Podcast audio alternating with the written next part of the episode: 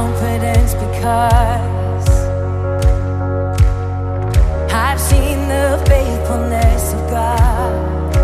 Still inside the storm, the promise of the shore. I ain't going to make you stand. I've got a rather long scripture here we're going to read. Numbers chapter 13, 25, 33 through 33, I'm sorry.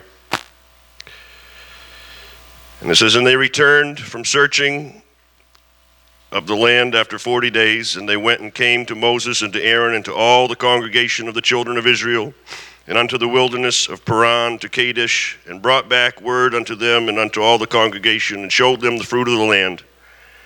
And they told him and said, We came unto the land whither thou sentest us, and surely it floweth with milk and honey. And this is the fruit of it. Nevertheless, the people be strong that dwell in the land, and the cities are walled and very great. And moreover, we saw the children of Anak there, and the Amalekites dwell in the land of the south, and the Hittites, and the Jebusites, and the Amorites dwell in the mountains, and the Canaanites dwell in the sea, dwell by the sea, and by the coast of Jordan. And Caleb stilled the people before Moses and said, Let us go up at once and possess it, for we are well able to overcome it. But the men that went up with him said, We do not, we be not able to go up against the people, for they are stronger than we. And they brought up an evil report of the land which they had searched unto the children of Israel, saying, The Lord, the land through which we have gone to search is the land that eateth up its inhabitants thereof, and all the people that we saw in it are men of great stature, and there we saw giants, the sons of Anak, which come of the giants, and we were in our own sight as grasshoppers, and so were we in their sight. So here we've got Moses has led the Israelites out of Egypt, and they got to the edge of their promise, and 12 men went to spy out the land. Two of them, Joshua and Caleb, came back carrying huge branches of grapes, saying, The land flows with milk and honey, and we are able to overcome it. The other 10 men came back with an evil report, saying, The land which we have gone to search is a land that eateth up its inhabitants. And thus started the Israelites' 40 year sentence that could have been an 11 day trip. Instead, they believed the evil report of the 10 men and started their 40 year journey wandering around in the wilderness. And get this until every man of their generation had died except for Joshua and Caleb.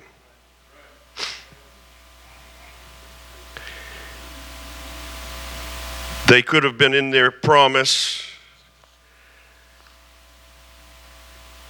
but for listening to the wrong people with the wrong attitude, right? I'm here to tell you tonight that we are standing on the edge of our promise. We are standing on the edge of our revival. Our pastor has a vision for this church that we would be able to fill a building the size of the Civic Center. I can't tell you how many pastors, how many ministers have come through this congregation since I was 15 years old, 14 years old, I don't know, and prophesied over this congregation that we are going to have the biggest revival known, that it's going to start here and spread across the East Coast. And we holler, Amen. And we get excited. And then Monday morning comes around and we get back into our comfort zone and we go back to the same old, same old. I'm here to tell you revival is not coming. Revival is not coming next week, next month, next year. Revival is here now. The question is is what attitude will we take? Will we take the attitude of Joshua and Caleb and say yes to revival? Or will we leave revival for the next generation?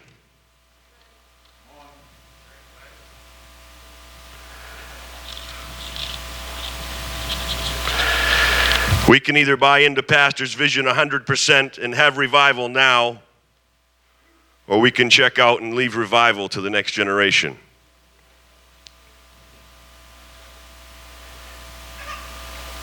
Matthew 25, 14 and 30. If you was here on Wednesday night, you will already have heard some of this because Brother Aaron spoke about this parable of the talents on Wednesday night, and it was kind of a confirmation to me because Wednesday afternoon I got worried about speaking here on Sunday night, and I started getting ready, and I sat down and wrote three pages of notes, and then Brother Aaron got up and spoke on the same text. So Matthew 25, 14 through 30 says, For the kingdom of heaven is as a man traveling into a far country who called his servants, his own servants, and delivered unto them his goods, and said unto one, and unto one he gave five talents, and to another two, and to another one, and to every man according to his several ability, and straightway took his journey. Then he had received uh, yeah, I can't read. Then he that had received the five talents went and traded with the same and made them other five talents. And likewise, he that had received two, he had also gained another two. But he that had received one went and diggeth in the earth and hid his Lord's money. After a long time, the Lord of the servants cometh and reckoneth, and we know how this story goes. I don't need to read all the way down through the end. But the guy that had five talents, had another five talents. And the guy that had two talents, he had another two talents. And the guy that had one talent, he had dug and buried it. And the, the, the Bible says that there ought therefore to have put my money to the exchangers, and then by my and then at my coming I should have received mine own with usury. Take therefore the talent from him and give it unto him which hath ten talents. For unto every one that hath shall be given, and he shall have abundance. But from him that hath not shall be taken away even that which he hath. And cast ye the unprofitable servant into outer darkness. There shall be weeping and gnashing of teeth. One thing that we learn from the parable is that we are not all given the same amount of talents. It's not about how many talents we have that matters, but what matters is what we do with the talents that we are given. You see, the master knew that it was going to take just as much effort for the person with two talents to produce two more talents as it was going to be for the person with five talents to produce five more talents. Thus, the reason why the reward was the same for both the guy with the five talents and the, and the two talents, right? They weren't rewarded differently. According to the amount that they produced, they were rewarded by the degree of effort that they put out. Ephesians 4 11 and 12 says, And he gave some apostles and some prophets and some pastors and some teachers for the perfecting of the saints, for the work of the ministry, for the edifying of the body of Christ as Christians, we have a mission that God expects us to accomplish in the here and now. The parable of the talents teaches us what we are supposed to do while we await our Savior. And this message is for me more than probably anybody in here because God's been dealing with my heart, especially over this last week while I've been reading and studying and getting ready for this.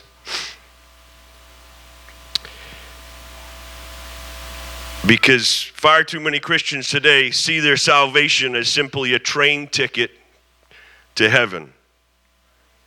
They believe that it doesn't matter what you do while you wait for the train to come.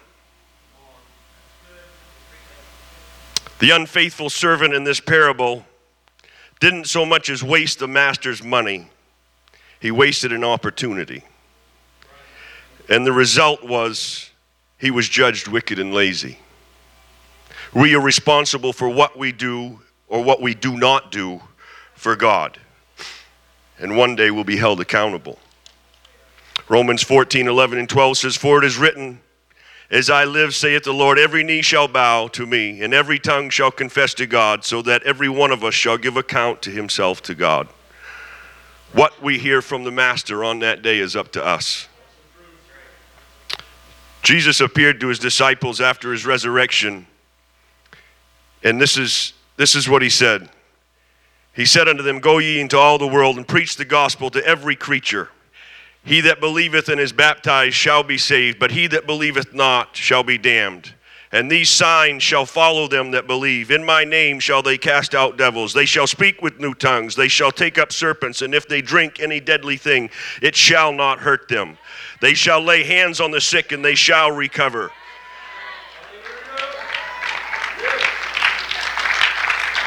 This is the last message that, that Jesus gave before he went and departed was go preach the gospel to every creature.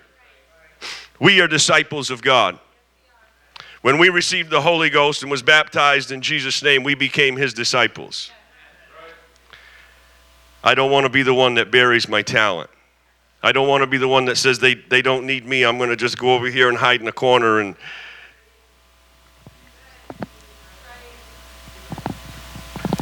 in Sunday school, we've been doing music.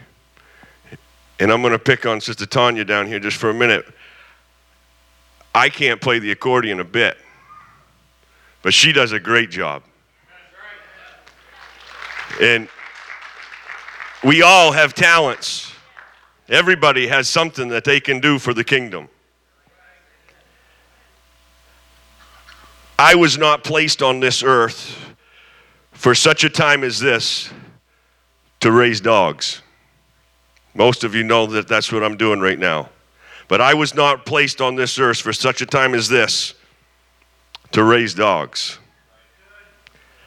I can do that on my spare time, but I was born to be a soul winner, to be part of the biggest revival this world has ever seen. I'm here to tell you that revival is not coming, but revival is here now. Your hands are the hands of Jesus. Your mouth is the mouth of Jesus. For far too long, we've been satisfied with the status quo. It's time to stop praying, Lord, send us revival. It's a great prayer. But what we need to pray is, Lord, give me a deeper burden for the lost. It's time to grab a hold of this end time revival with both hands, dig in with both feet, and buy into the Master's vision 100% and make it our vision. It's, it shouldn't be pastor's vision anymore. Pastor had a vision and he passed it on to us, and it needs to be our vision. Over the next couple months, we have some great big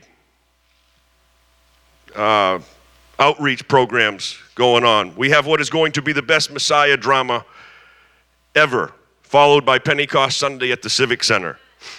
I feel like we are standing, no, we are standing on the edge of our revival. Our long awaited, long promised revival.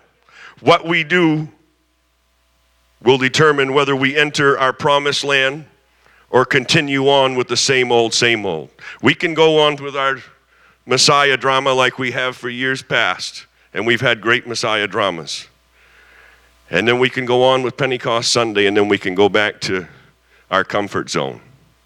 Or we can decide that, look, I'm grabbing onto this thing, and we're going forth. We're going to have revival now. God, help us to use our talents for you. God, help us to be a light in this dark world. Jesus, use my voice. Jesus, use my hands. Thank you, Jesus.